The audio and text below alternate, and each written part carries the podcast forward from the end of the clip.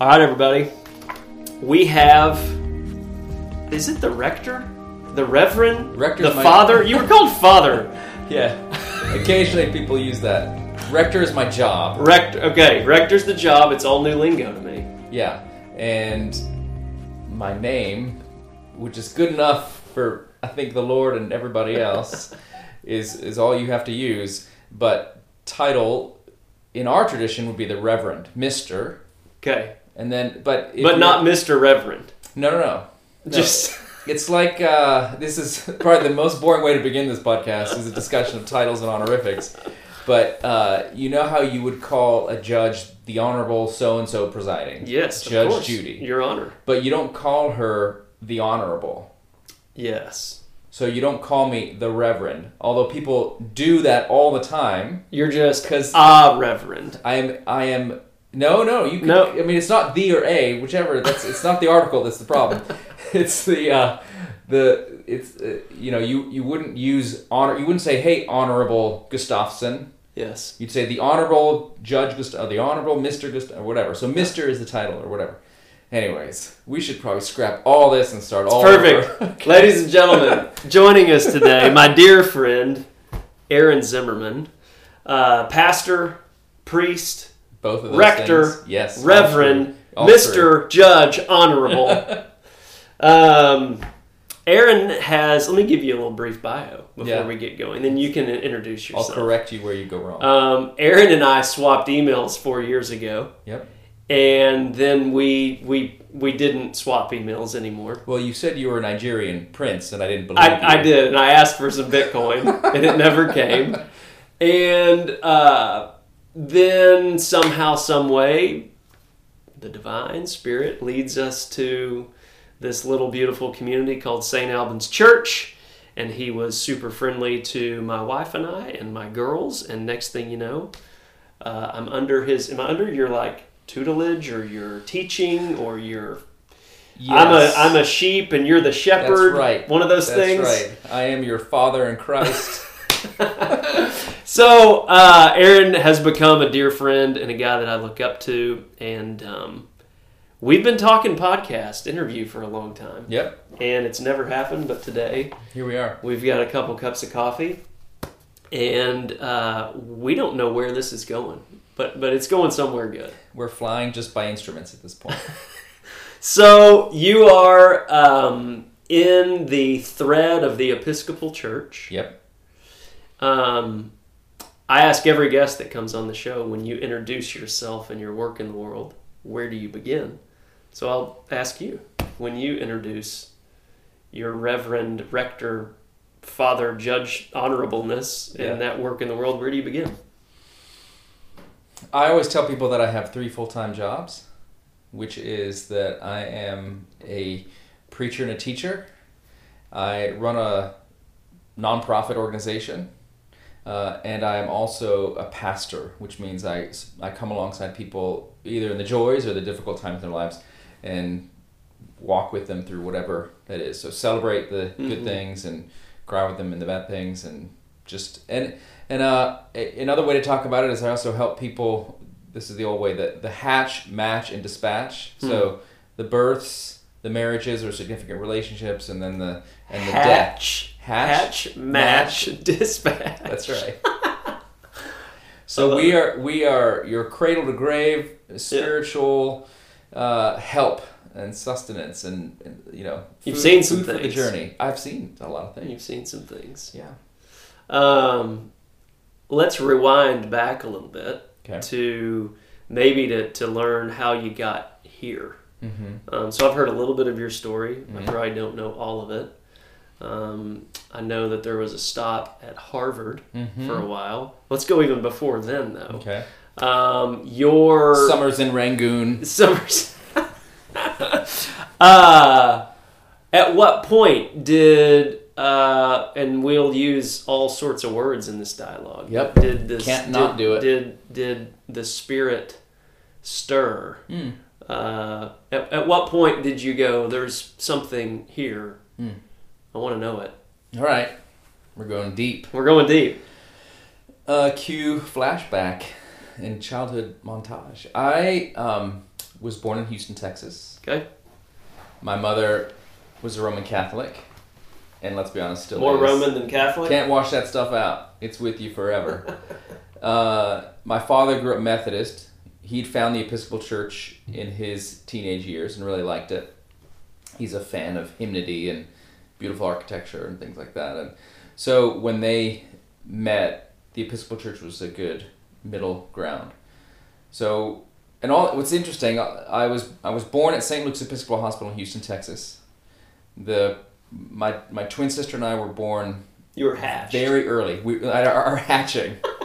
Yep, those little eggs began to crack. And we used our little little, little beaks to poke out, and um, uh, they thought we were gonna die because we were we were small, Tiny. tiny, not really. And this was in the late 1970s, so you know, care for uh, preemies was not what it is today, and so they thought we were not going to make it. So they Episcopal Hospital and my parents again they were they they probably even hadn't ever attended church together at that point because it was a whirlwind romance and uh, I don't even know when they started going to the Episcopal Church with us as a family, and we didn't end up going often. So, spoiler alert, we Yeah. survived. But uh, they thought at that point we were going to die, or could die, and so they were like, and this is where mom's Roman Catholicism probably kicks in. She's like, we got to get these babies baptized. Mhm.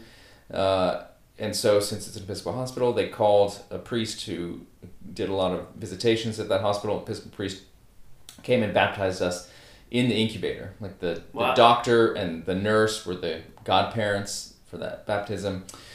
Uh, and and I'll go ahead and give away kind of a cool thing. Much later on, as an ordained Episcopal priest, I also visited that same NICU um, when I was serving in Houston before coming to Waco, and Wow. was able to minister to families in that same place. So it's very, you know, worlds colliding sort of thing. But anyways, back Yeah. back to my story. Back to me. Um, father was a diplomat. My mom had a lot of different careers, mostly in education, in various ways. But we moved a lot, Hmm. and uh, I think I'd lived sort of in maybe uh, eight addresses by the time I was ten, and I had memories of church, but they were consistent in that wherever we lived and wherever we tended to dip our toe in a church, it was really boring Mhm. And I didn't see how it connected to anything. And yet, you ask you ask a question which nobody people want to know, like my church story, but they never ask what's your God story, Mhm. because even though we rarely went to church, absolutely God was on my mind Mhm. Yeah. and in my heart. Yeah. And I have a very clear memory of my father, who's not the world's biggest churchgoer, teaching me the Lord's Prayer when I was like three or four. Uh, I remember him doing the "Now I lay me down to sleep" prayer with Mhm. me and my twin sister. Uh, and from that age, almost every night, I would go through like a grocery list of kind of prayer. Hmm. Dear God, please bless my mom, my dad. Like I would just name all these people. And by the time I got into my early adolescence, the biggest spiritual influence in my life was my atheist older brother. If you're listening, love you. Uh, and I love him, loved him then, love him still, and uh, he's probably other than me, um, he's probably read more of the New Testament than any other members of my family.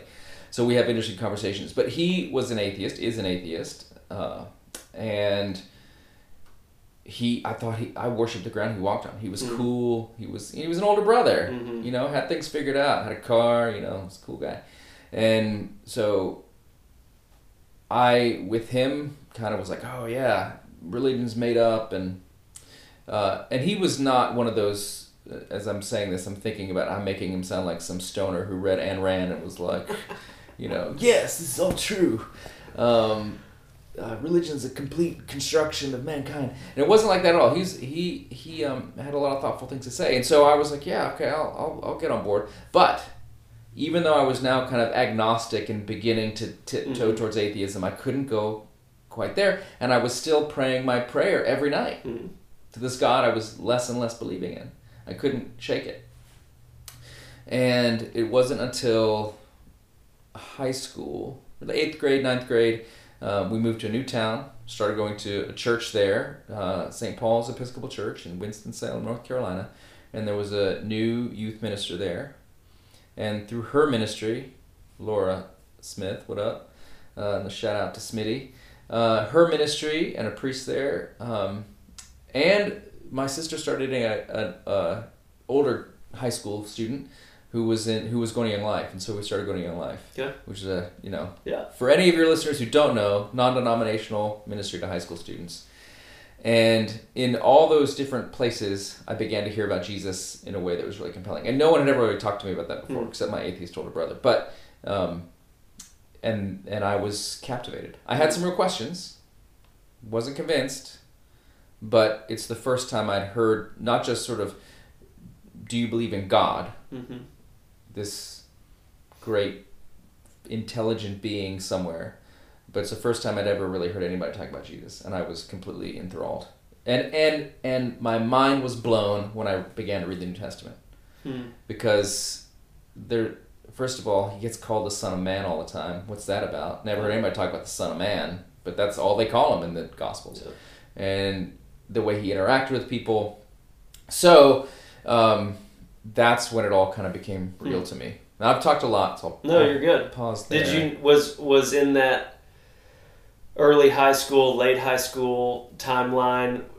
Did you did you feel like a, a path of ministry was something was a road you were going to go down, or is that does that act- actually start to happen? heck yes i did You just knew. It's not so what happened was i started uh, dragging my family to church every sunday Parents and everybody. oh it was the, it's the worst form of teenage rebellion is yeah parents and everybody Johnny Jesus. Yeah. Oh, like could you please party and you know drink more? uh, but because now they got to get up early on Sunday morning and like shower and get dressed. So we started going, and I began to hear the words that I say most Sundays these days. Um, uh, you, um, when we had fallen into sin and become subject to evil and death, you and your mercy sent your son Jesus Christ. Um, uh, that whole kind of creation, fall, redemption story, and this this tale of a God who loves and will not abandon Hmm. God's creation. And I heard those words. I'd heard them before. They'd never made sense to me before, but now they did. Hmm. And I had this little thought bubble prayer come out of my. If you could have seen what was what was Cartoon thought. head, cartoon thought. It was sort of like, why did nobody ever connect these dots for me in the past? I've heard these prayers. Why did no sermon or Hmm. some person in the church or authority figure in my life? Why did nobody ever help me understand what these words mean? Yeah. And um, I'm I did not hear an audible voice, but I had a definite impression that God answered that question. But He did it the way Jesus often does, which is with another question. Yeah. And sometimes with a little with a little heat on that on that ball as he pitches it over the plate. Um, it's not an easy lob. Um, it, it was um, so. My question was, why did nobody ever explain this to me? And the impression I got back was, why don't you explain it to people? Hmm. Smart, Alec. Mm-hmm. And and I immediately kind of regretted the question because now it was on me. Yeah. And Well. then I spent the next 10 years figuring that out Hmm. and going through high school and college with that little voice in the back of my head, Yeah. but also um, not want to do it. I didn't know anybody, nobody in my family, I'll say, was had been a pastor or it wasn't a common path. Hadn't been shown the path. wasn't yeah and i didn't know what the path was and uh, i'm someone who um, you know the, the things about me that i don't like one of them is that i'm probably overly attracted to shiny things Hmm. prestige uh, um, I don't know material possessions, things like that, and and wanting the world to sort of uh, think I'm a successful person. And I, don't, I know you can't relate to that in any way, but there are people for whom that is that's important. Us threes. Us threes, that's right, on the old Ennea, Enneagram. So ministry did not seem to fit with that. Hmm. I was like, the Lord's going to ruin my life. Yeah. I'm going to be poor. I'm going to be eating stale bread on a daily basis. it's going to be the worst. Um, nobody will like me. I won't have any friends. Um, so through a lot of college, I sort of thought I would go do some corporate thing that was lucrative and prestigious and that would impress people. Mhm. But as I got to my senior year, I just felt like that felt hollower and hollower. Yeah. And so I knew that I would be doing it for the wrong reasons. There are people that do it for the right reasons, and praise Mhm. God, and they should be. I'm, I'm glad for them doing it. But for me, I knew that's not. I knew I was doing it only for the shallow things and Yeah. not for any deep love or joy, and that felt false. So I ended up going to Kazakhstan for two years uh, Wow. to do some educational work and some ministry work. And part of the reason of going was to get away from the madding crowd Yep. and have some time working with people in a spiritual context to discern and pray and think about the next chapter. Yeah. And I came back from that really feeling like the most important questions in the world what is God? Why are we here? Where are we going? What is the nature of meaning and matter and everything? Those questions, which we label spiritual but are Mhm. Very real and very material. Yeah. Those questions are the most important things. Mm. They're the questions I want to talk about. Yeah. And helping other people have those conversations or being in those conversations with other people seemed like the most meaningful thing to do with my life. And I really wa- and that's what so in in our time, space, place and history, the way you do that is you become a the physical priest, I guess, or at least for me, that's the path that made sense because that was the tradition I came out of and all that. So that's not I've left some And here you out, are. but and here I in am. Waco, so America. in Waco, America. That's right. And uh, there was a stop along the way working at Harvard Business School. There was a stop along the way in corporate America. There was a stop along the way um, in seminary, and and, and now here I am. Ch- served churches in Pittsburgh, uh, Houston, and now Waco, America. Got married, have three kids. One's in college now. At One one child is at Rice Yeah. University. You're kind of all grown up now, man. I know. And you're here. I know. Um, what like reflecting on my own 22 year old decision right out of school, and and realizing how big of a deal some of those decisions were. Uh, how how did that? You're at Harvard.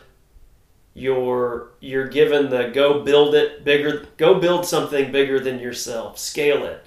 Find yourself. Be somebody and yet the still small voice is stirring within you. I, I, I feel like that had to have that experience has has carried you Mm. some because it's not easy to make those decisions in the midst of you mentioned the herd mentality like Mhm. it's really really not how i mean have you seen that that decision be like a pivotal place for you in your journey The deci- which decision? the decision to say, "Thank you, Harvard, for this. I'm going to go this way and enter the ministry, and we'll see where this goes." Yeah, it was hugely pivotal, and uh, and I think it was. Uh, it's funny. So I graduated from Harvard uh, undergrad in '99, Okay. and I just I didn't also go to grad school, but I did say I, I worked at Harvard Business School. I want to. If your listeners are keeping notes at home, they're like, which Harvard is he talking about? So I went to Harvard undergrad, and then later on I worked at the business school. I did not get a degree there. I don't have an MBA. I barely even know how to count. But the um the so I graduated from Harvard in '99. So I'm looking for jobs spring of 1999. This is pre-crash of 2000, so Okay. the tech bubble burst. But Yeah. before that, um, I remember having a conversation with my dad who thought I was bananas for not moving out to Silicon Valley or Yeah. trying to get a job in that world, Yeah. and because here I am with this golden ticket that he helped pay for, and and I'm not doing it. Not, you're going to Central Asia? What? Yeah. Uh, to do good and uh, make no money? What are you doing? Um, what was interesting, though, there's sort of this thing at Harvard where there were also um, students who felt like um, who who looked with disdain upon those who went to work for Goldman Sachs or McKinsey or Bain or whatever. So there was a certain set of the the crunchy Leonard Cohen listeners Mhm. who were like, "Ooh, you're going to Kazakhstan! Like that's awesome." Um, so I don't. I, so you know, I it, it's you know the the fact that I talked about not going into the you know following the herd where you get the praise and adulation. I still managed to get some praise and adulation Sure. from a different group of people. So um, you know, damned if you do, damned if you don't. But I think the I think what was significant for me, and I am great grateful for this. Somebody told me, a wise person told me as I was thinking about what to do with my life. He said that the the world of finance and empire building and ladder climbing that is not going away. And if you want to go back to that at some point, it will welcome you with open arms. Yeah. You have these initial at that time it was just going to be a year, ended up being two years, but you have this first year after college. You will never have a time like this again in your life. You have sort of all the roads before you.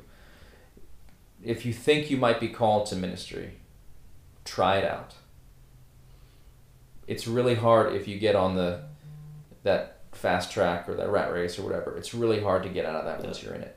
Um, it is very easy to get back in. So and and this and if you try ministry and you don't like it, then uh, you know then you can move forward with confidence. Yeah. Go chase that almighty dollar or whatever it is, or that corner office, um, and you'll know that uh, you know you you gave it a shot. Yeah. So I think um, yeah that, that decision was was really And. I think my question is is maybe I'm helping myself help you help helping yourself. myself find help the question me help you. a little bit better.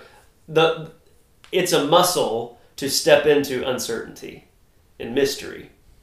Um, and maybe it's not a muscle, but it's a practice. Yeah. And I didn't have that practice. It was not that was not an easy one for me at 22. I can't Yeah. imagine it was easy. It's easy for anybody at that age. But my senses are that first great leap Mm. into the mystery, uncertainty. Um, you experience the order, disorder, reorder, and you come out on the other side saying, "Shalom." This isn't so bad.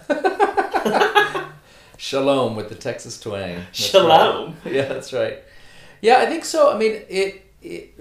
One of the things that was really important. Uh, there were a lot of things that were important about that time. That kind of stepping out. Um, it it massively simplified my life. Hmm.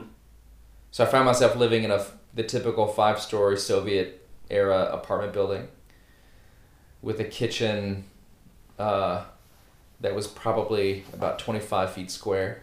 Wow. You know, every Soviet apartment had the same layout, same tiny kitchen, same like small fridge, small stove. You know, it was an industrialized uh, middle class kind of life, but everything was sort of hmm shrunk down to make sure everybody could get it. Um, but uh, shopping at a local market, it's sort of the life that people say they want now, but nobody actually has. Right. And I didn't really know that I needed it then, but it was it was a you know I had to walk actual stairs up to my apartment. Yeah. There was no elevator, and um, it was a very simple life. Uh, and I think that was important about that time. The, and I think uh, there's a disorienting effect that happens. You talked about you know kind of getting into the, the disorder, um, being removed from any um, sort of any currency that existed in my old life of what makes you valuable no longer Didn't exist there. Didn't exist. And I was an outsider. So I felt like, uh, Furniture gets rearranged. yes, Yeah. 100%. 100%. And um, also learning a new language and eating different foods. And, and uh, I think it was extremely disruptive and extremely important. And I think getting away, I mean, talk about zooming out hmm and getting perspective on what kind of matters and what doesn't matter. And so that was all uh, an important part of that um, experience. I'd say another disordering and reordering, though, happened at, at Harvard too as an undergrad. Um, and maybe it's what enabled me to take the step into the first thing. And, you know, the way you described it in terms of working the muscle, at the time, it didn't feel, it, it, it didn't feel like a, you know, when you're like, you're gonna you're gonna do the squat and you're like Mhm. "Ugh, I'm gonna do it and you, you Mhm. get it and like ah it wasn't that it wasn't like me kind of pulling myself up and Mhm. bracing myself or whatever it almost felt like a yielding kind of Flow. a giving up Giving it, giving it, up. tapping out. Surrender. I've been trying to justify me going into management consulting. It was allowing, not forcing. It was, a, and I was like, okay, I, I've been, I feel like I've been swimming against the stream, Hmm. trying to justify me doing this thing, but it's really not where my life is. I, I, it doesn't feel right. I keep trying to fit the round peg in the square hole. It's not working. So it was like, okay, fine, I give up. I'll go and I'll do something related to big questions and God and and the universe, and I'll go do that. Um, okay, I give up. Hmm. So maybe the, the muscle is not the leap. It's a posture. The muscle is the letting go, or something Yeah. like that. And Yeah. also, I just I just felt kind of beaten into submission Yeah. in, in a loving way. Not that's a violent image, and I don't. It's imperfect as a metaphor, but um, uh, you know, pushing, pushing, pushing, pushing, pushing, and this thing isn't moving, so I'm just going to give up Mhm. and then, and then go with the flow. Mhm. Yeah, yield to it. And I, the, the the disordering in college just happened um, from. Uh, this moment in my junior year where I felt really, really dry spiritually. Um, felt like God didn't exist. Felt like my prayers just went up to the ceiling, hit the tiles, and Mhm. landed at my feet. And um, looking back, you know, maybe there was some depression there too. Hmm. Those long New England winters. And I found myself at a uh, two two things happened. One, I had I reenacted the movie The Graduate Okay. with a divinity school professor, and then I then I um, met a monk, and so uh, I was I was here. I was this like ardent, earnest young Christian at Harvard, like involved in all the campus ministry stuff and going to church every Sunday and going to my Bible study and doing that. Those things do exist at Harvard, despite its uh, They're there. image. They're absolutely there and much stronger and more vibrant than one would expect. And um, but my junior year, I was in a class that was challenging a lot of my spiritual worldview, Hmm. and um, and I was about to give up on the whole thing, and I was pacing on the steps of Memorial Church, which is right in the middle of Harvard Yard, and I I felt physically like my faith like leaving my body, and I felt like I was holding on to it like with my fingertips, and I had this thought: go talk to Mark Noll. And Mark Noll is a professor now retired from Notre Dame. Before that, he was at Wheaton College, and he's like the greatest, you know, top two greatest historians of American religion, Wow. Hmm. and with a special focus on kind of the of the history of evangelical Christianity in the United States. And he was teaching a class I was taking that semester on the history of evangelical Christianity. A visiting professor at Harvard Divinity School. I was like, I somehow this idea made sense to my brain to try to go talk to this eminent scholar of American religion, and and I knew he was and is an Yeah. actual believing Christian person.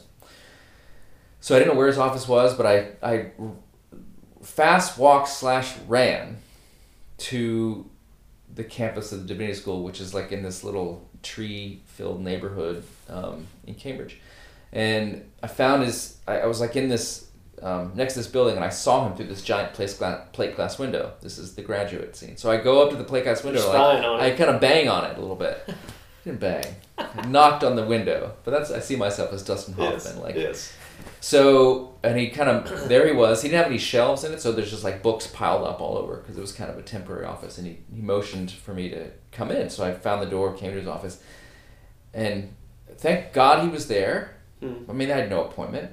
I just barged in on this guy, and um, I don't remember anything he said except Jesus says over and over in the New Testament, "Do not be afraid." Yeah. And he had enough wherewithal to see that I was terrified. Hmm. And he said, There's answers to your questions. Hopefully you'll figure them out at some point. Maybe you will, maybe you won't. But but Jesus says over and over, do not fear. And I left his office renewed. Hmm. Not fully, but on my way. Yeah. And um, yeah, and then there's the monk. Tell me about the monk. So in that, and I, I wish I could remember the order of those two events. They happened around the same time, and I don't know which happened. I feel like the monk must have happened after this because um, if it happened before, I don't know that I would have gone running into a professor's This office. is very Joseph Campbell. I know. You're, you're finding, you're finding your guide. You're leaving the cave, Yep. left the village. Don't map your narratives onto me, Gustafsson. I'm unique. Um, so, uh, my major was history of science, and I focused on the relationship between religion and science. Okay. And so, my friend Peter Heltzel invited me to a talk given by a maybe not theistic rabbi at a Unitarian Universalist church in Arlington, Massachusetts. Okay. And I went, and it was exactly what you'd expect a bunch of sort of retired professor looking types, um, uh, tweed jackets that had been worn for 40 years, and um, a lot of NPR tote bags, Yes. you know. Yes. very thoughtful white people around, and um, listening to this rabbi talk, and they had like a little a little refreshment area, and so um, before the talk, I was nibbling as what a college student does on the free food, and there was this old man there, who was the most unlike everybody else there, in that he was wearing denim overalls, he had an enormous white beard, and little John Lennon glasses. Hmm. So think Santa Claus in overalls and wearing an enormous pectoral cross, like one of those big pectoral on your, ch- your pectoral muscles, like on your Yeah, chest, like this those. big, like um, think of like pictures of Rasputin, like a, just a big cross, on your- Gotcha. and um, Flavor Flav clock size cross on his chest, and and he was eat, he was like munching some you know little cookies and had the crumbs in his beard, and um, just he didn't look like anybody else in the room. So I was like, what is that guy? Uh, and turns out he's a monk Hmm. in the Episcopal Church. There's a men's um, religious community, monastic order called the Society of Saint John the Evangelist. I never So we have monks. we have monks. I gotta go find those They're guys. they're badass. You know, those are my people. yeah, yeah. So the monastery is right there in Cambridge, like right next to Harvard. Next time you're in Boston, go to SSJE. They were founded in England in the mid 1800s, Okay. and they came to Durham, North Carolina, and uh, Cambridge, Mass. And I think the only American order still is in Hmm. in Cambridge, Mass. They're fabulous. So, uh, anyways, I didn't know any of that at the time, and he was he had been given a hall pass, like because he wasn't wearing his habit. Yeah. He was like out on the town at this religion science lecture in Arlington, Massachusetts, on a weeknight. And so I went to talk to him, and just to say hi because it looked interesting, and you know began to tell him, oh, I grew up in the Episcopal Church. I'm not really in it now, um, and we just got chatting, and I guess because of his monkish powers or whatever, I just started spilling my guts, like, oh my. I'm, I feel like I'm losing my faith. I don't know what's happened to me. And as somebody, by the way, who's ordained now, like that does happen. People Yeah. find out you're a minister, they see the collar or whatever, and you start hearing the dirty details or whatever. Yeah. So, and he, so we, he kind of like, let's go sit down. So we sit down. I keep talking. I tell him a thing. And at the end of my story, it's it sounds almost corny, but it was so beautiful and impossible that this happened. He just uh, like think of this Santa Claus crumbs in his Yeah. beard, little twinkle in his eye, Yeah. like jolly old elf kind of Yeah. night before Christmas feeling, and he just sort of he's smiling at me. And again, like Mark Noll was like, "Do not fear." You could tell this monk had seen them, seen some things, Mhm. and he was like, uh, he he he didn't he didn't get scared with me Yeah. or get like um, I don't know. He wasn't he wasn't shocked or surprised at my story, and he just smiled at me and he said, "I am safe in the Sacred Heart of the Savior, and so are you." And when he said that, he like poked me really hard three times. So are you, right in the chest, but smiling, and I felt again Hmm. lightened. It's more tailwind. Whew. And so he told me that they had evening prayer at the monastery, and like the next night I was there, and it felt like a homecoming. Vespers. They call those Vespers. Uh, one Something can like one can call that Evensong. Even song. Yeah, Yes. Vespers is a, it's another. I mean, yeah. I'm can- learning the They're, they're totally you can use both. Um, and if yeah, it felt like a homecoming, and that was sort of the beginning of my return to the Episcopal Huh. Church, Huh. and then Kazakhstan, and then seminary, and all those things. Yeah. So. Who knows? So, uh, but I think it was those that tailwind. Trying to trying to get to your question. Some of that tailwind looking back now, and this you're not always conscious of this at the time, Right.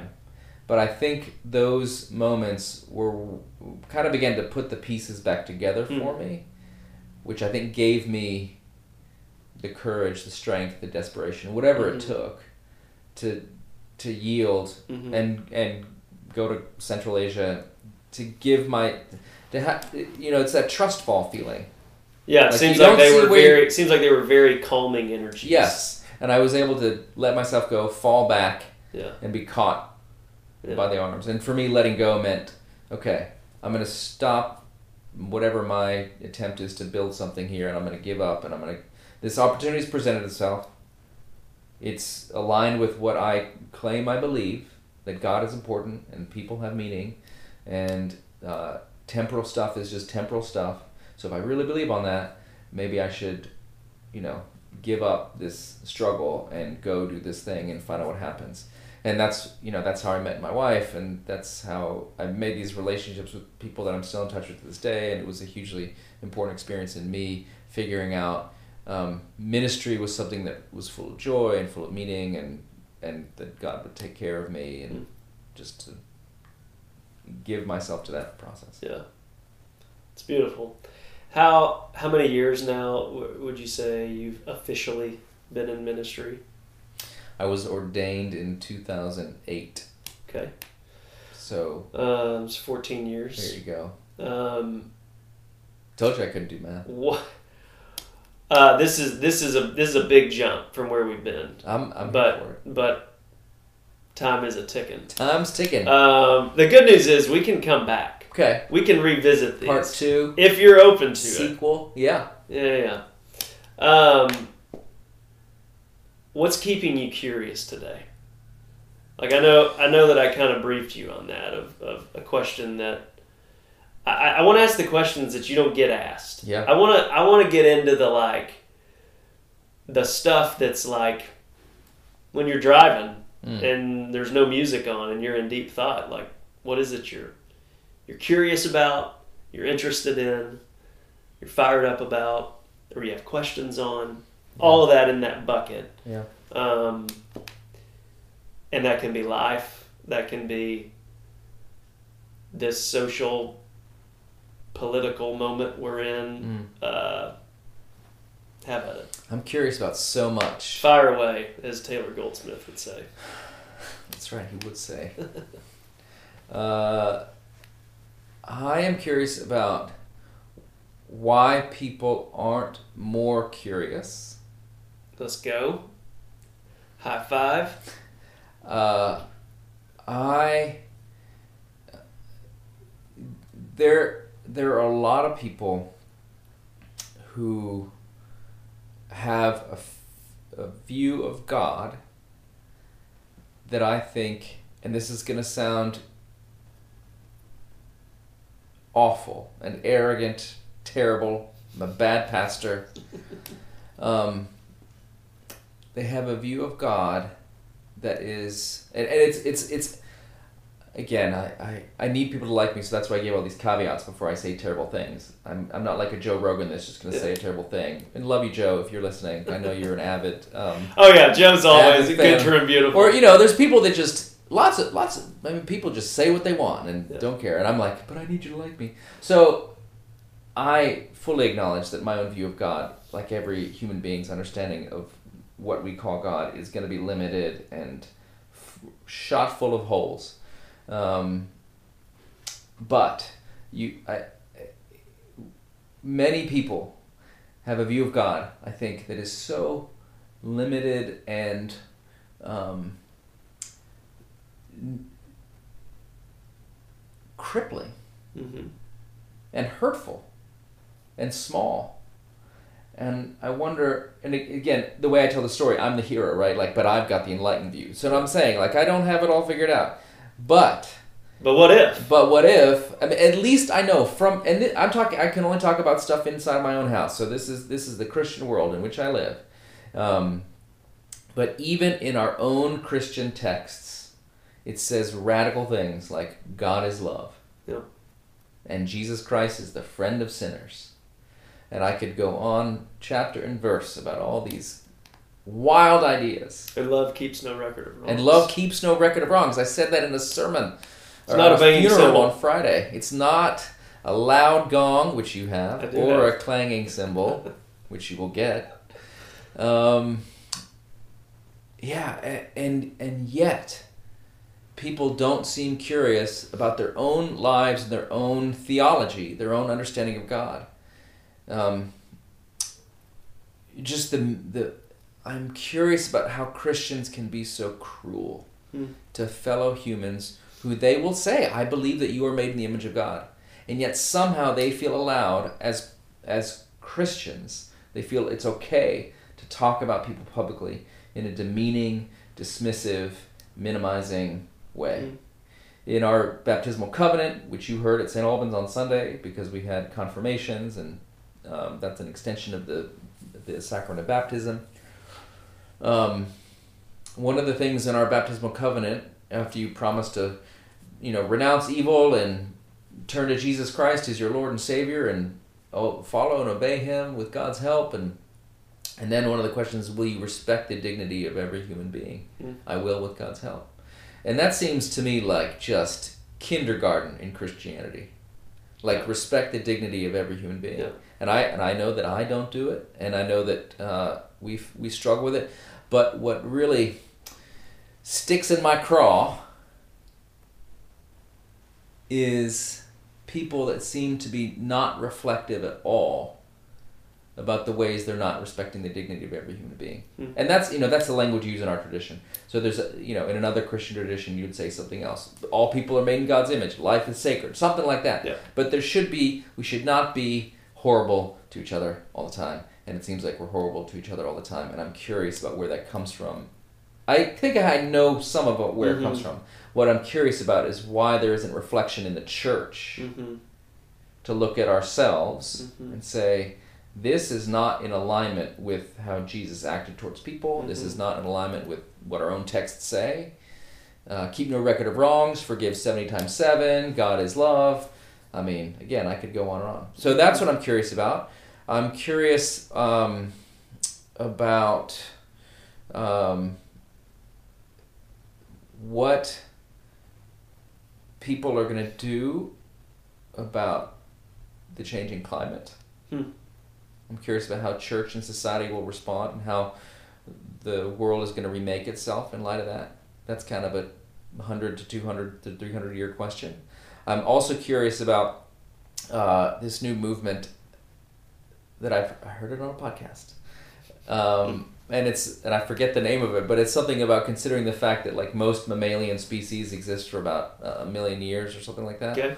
and we're we're like in the first 10,000 years of humanity. So there's some ridiculous number of how many more human beings are going to exist on the planet. It's like from now, you know, if the clock runs out or, you know, the Lord I I confess every Sunday, he will come again. So it could short circuit this whole thing. But if things, you know, depending on how long, a thousand years the Lord is like a day. A day is like a thousand years. So, um, but if we have another, you know, few hundred thousand years to go, and there's going to be hundreds of millions of more people. How do we live today in Mhm. light of that? So those are all things that ideas that I've heard that have recently blown my mind that I'm sort of thinking about. You're mulling on. I'm mulling. Ba- banging around. Yep. And I also and then I'll I'll bring it back home kind of personally. I wonder I'm curious about as I age um, do the things that I struggle with, you know, like I was just talking before as my my 3ish needs for approval. Like I'm curious about does that do those voices get quieter Hmm. as I age? I think they have a little bit. I'm not old, but I'm older. I say I'm not old. My kids would say I'm super Yeah. old, but I don't know. Father Richard taught once. I think I mentioned this. Father Richard Rohr I think for I- those newbies. I think I mentioned in a podcast not long ago. He broke down every decade when Mm. we were in a room once. He's like, you know, in your twenties, this is the, the the big question, and it's you're you're wondering like, what do these people think of you? What does everyone think of me? Yeah. Your thirties, you're like, what do what do these people think? And then in your forties, what does that person think? And he's like, and then in your fifties, he's like, you wake up one day and you're like, no one's ever been thinking about you at all. Yeah. yes. Something like that. Yeah. Um, yeah, my senses are they do get softer. Yeah. Those voices. Um, back to the curiosity question though of why do we? Um, why is why is there that that just baseline that note of, of anger of opposition Mm. um, often think there's like this addiction to competition of Mhm. winning i mean like two days of our week are owned by one sport where one team wins like Yeah. you got to think at some point that gets into the psyche and we demand certitude we demand to wear the, the right jersey be on the right team Yeah. um, I also can't help but think for my own life, all of that shift in consciousness for me has has come about by being shown from another Mm. how to taste or what to taste, how to Mhm. see, hmm um, which is I think where your work in the world comes to play. One Yeah. hopes, and I will say, um, you came to St. Alban's fully healed and enlightened. but there are people who A glow. I was a glow. I was ablaze. That's right. Um, yeah, we actually we turned down the lights because you were emitting so much. Uh, we didn't we didn't need it. Um, even now, for our listeners, I'm wearing sunglasses. It's That's right, It's yeah, sort of a something like Moses with the veil deal. Um, I, but we are we are a we are a, a, a refuge, an oasis for people that are trying to hang on to Jesus, are trying to hang on to some sort of spiritual commitment or a life where God is a real thing, um, but they want to. Um, they're they're reordering. hmm They- They're they're trying to get rid of things that they were taught at some point. If you're on Team Jesus, you have to have all this other stuff too. There's all these other requirements and commitments you have to own if you're going to be on board with uh, Yeshua Mashiach. And then at some point they just want Yeshua and they don't Mhm. want the rest of it. Mhm. And we're we're often the last or one of the last stops in the line before they before they give up. And so you know, to the extent that I can be a person, and it, I think I have, by God's grace, functioned as a person who can remind folks of the fact that God is love, and that if God was keeping a record, we'd all be toast. And so, clearly, if if Jesus, um, if anything Jesus did in his ministry has any truth or meaning to it, the main function of God clearly cannot be to keep track hmm of who's got more points on the board Mhm. and then give the trophy to the winners at the Mhm. end. And if God's not, if his main concern, if God's main concern is not the behavior of human beings, he cares about it, sure. But um, the view of that Christ shows us is, is sort of what's inside the person is Mhm. much more interesting. And Yeah. but so if God's if God's not about behavior control all the time, why are God's people about behavior control all the time? And so I think at St. Alban's we're a reminder that maybe what you what you were given about God is not all it's not all there is. There's Yeah. more to the story. And so I I am grateful for the for Brother John and all these people in my life that were able to um, kind of get me out of those dark places and, and a little bit more oriented towards the light. Um, Because it does have to be mirrored to you. absolutely. Like it, it, there's, I, I mean, any conversation I have that feels like someone who's gone through the journey of an evolution of consciousness. Of Mm. I was once here and thought this way and did this, and now I'm here. And, Then I took some ayahuasca. and it's and passed the peyote, you know, and it's all and it, but it all it all begins to expand. Yeah. It becomes deeper. It becomes wider. Everybody, you you, you start you start hearing the language Yeah. with other people. Yeah. And and it's there's the the, the language lacks weaponry. Mm. There you you start losing the it's just a battle. Just Yeah. a battle out there, man. Yeah. You, you start leaving the warlike language, and you, you enter this experience that's mysterious and it's beautiful and it's um, unexplainable. Yeah.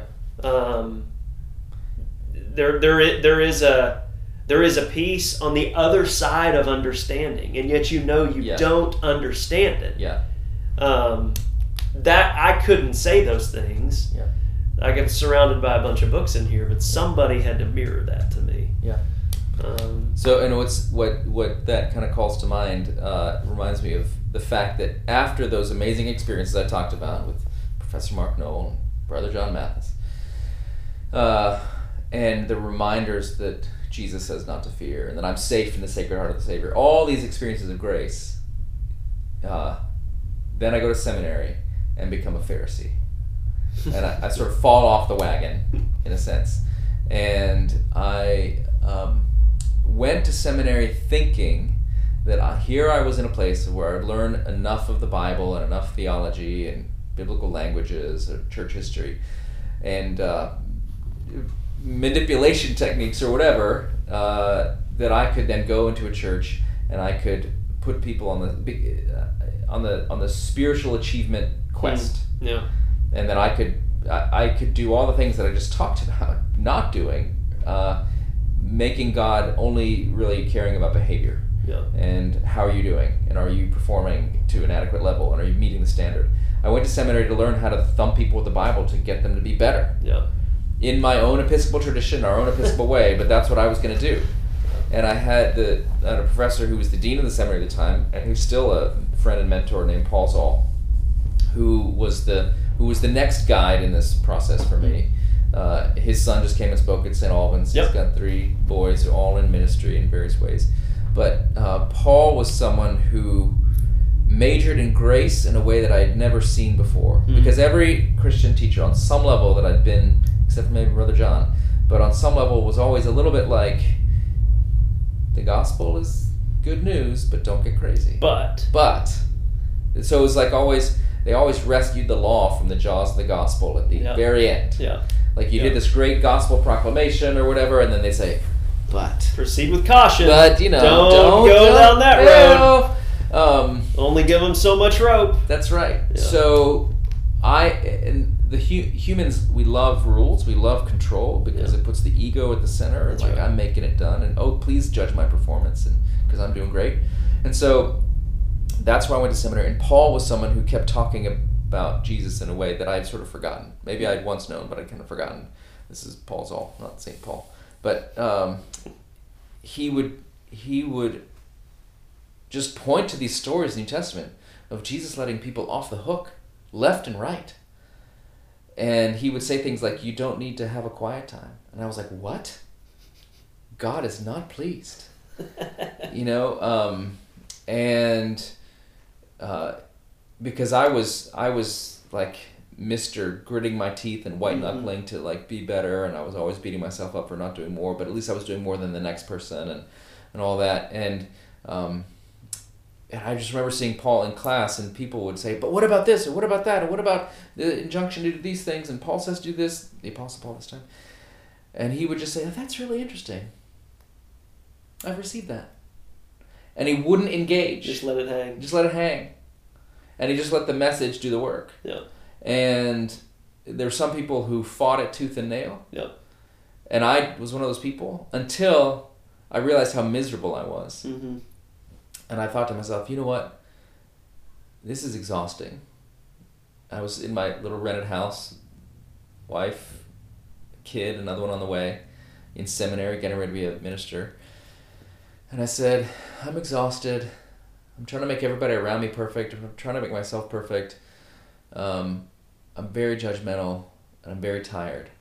And if what Paul Zahl says is, if it, if there's any truth to it at all, and he's just pointing back to what Jesus does and what the Apostle Paul taught and what the New Testament seems to indicate that God is love and actually forgives sinners, um, I'm just going to pretend for this week like it's true.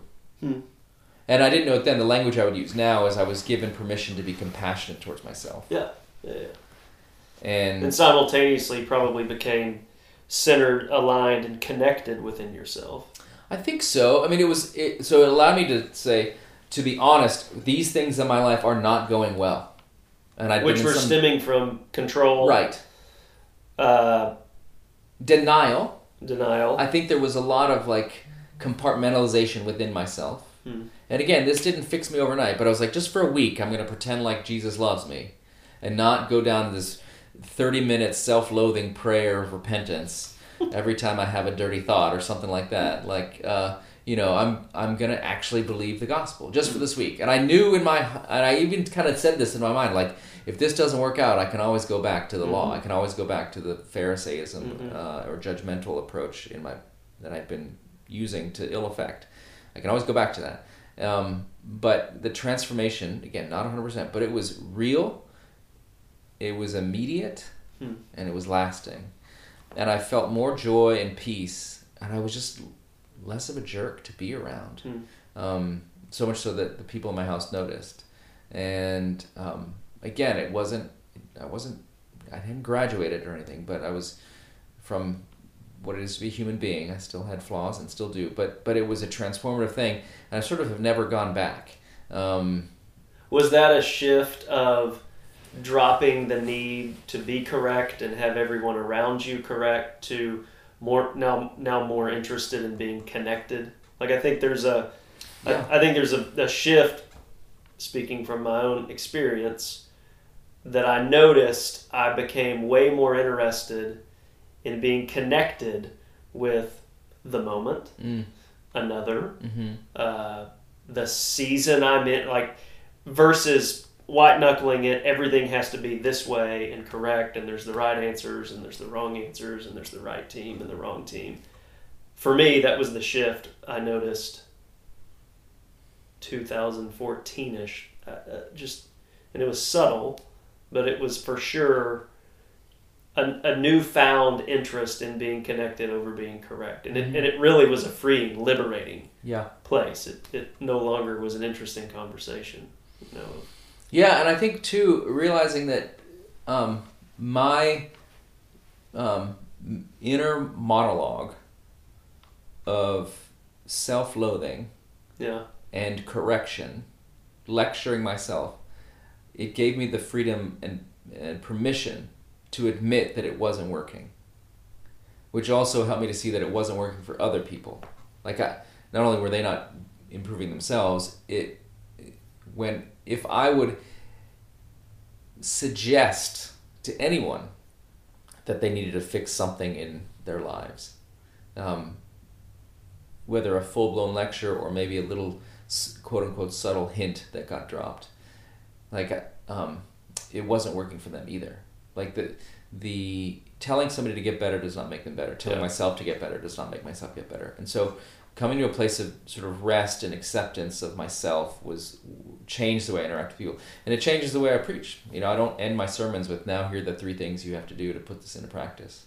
I'm totally happy to let the Holy Spirit guide you in that, hmm um, because the Holy Spirit probably knows more of what that needs to look like in your life. And any, I could, I could tell you for 25 minutes that God loves you, but if in the last minute I give you some things to do, that's all you're going to hear. Mm. And you're not going to do them. So then you're going to feel bad about yourself for not doing them. Or if you do them, you're going to feel good about yourself for doing them. Pat yourself on the back, but you're but you're now you're back on the ladder, yeah, yeah, climbing the stairway to heaven. yeah. And I want to tell you that you're already at the top. So it's an inside job. It's an inside job. Always is. Always has been. That's the thing, and uh, yes, yeah. I mean, it. it I- I was, you know, this is just a little example of this. Um, one of the things that was like on my list of spiritual to dos when I was in my kind of legalistic, hardcore Ashton Gustafson phase, I um, was like journaling. Like, I had to read my Bible, Yeah. pray about it, and journal. And have like in my journal, like plans, like these. I've scored. I got this many points for this. Yeah. Not really, but like it was sort Totally. of like a no, there was a scorecard. Yeah. Um, and towards the end, before I had this kind of spiritual awakening, um, which is a really vaulted way to say, um, like I realized I was an a hole. Um, that was something that I was like always like I got to do it, and if I haven't done it, God's not happy with me, and all that sort of thing. hmm Um, and after I allowed myself to believe that maybe the gospel is true, I basically stopped journaling Hmm. for 15 years. hmm And then a year ago, felt like it would be important and maybe a good thing to do. With a whole new energy. With a whole new energy, whole new mindset. Um, it isn't what we do. I wasn't, the energy. I wasn't doing it to make God happy. Uh, I was doing it because this would be helpful for me, um, and uh, and it's been really pretty amazing. And what and it, again, it's God loved me before, God loved me during, God loved me after. Like I'm winning no points. Yeah. There's no more points to score. Yeah. The scoreboard has been removed. The religion is uh, uh, Father Capon, uh, Robert Farrar Capon says like if you go to the religion store, the sign on the window says closed for business, and so there's not so it's it's a completely different and it was an inside job. Mhm. It wasn't that I woke up one day and said like okay Yeah. Religion is the school of letting go. I, yes, I'm not going to cultivate a habit of journaling now, or Yeah. like whatever. It's just this happened. Um, so approaching life from a point of view where I'm accepted from the get go is massively different, and I, I, I, um, it does change the way you approach people as well.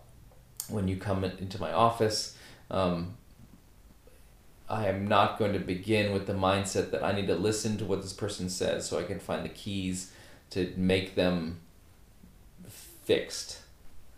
Coldplay song "Fix You," Yeah. beautiful song, horrible relationship and spiritual advice. yeah.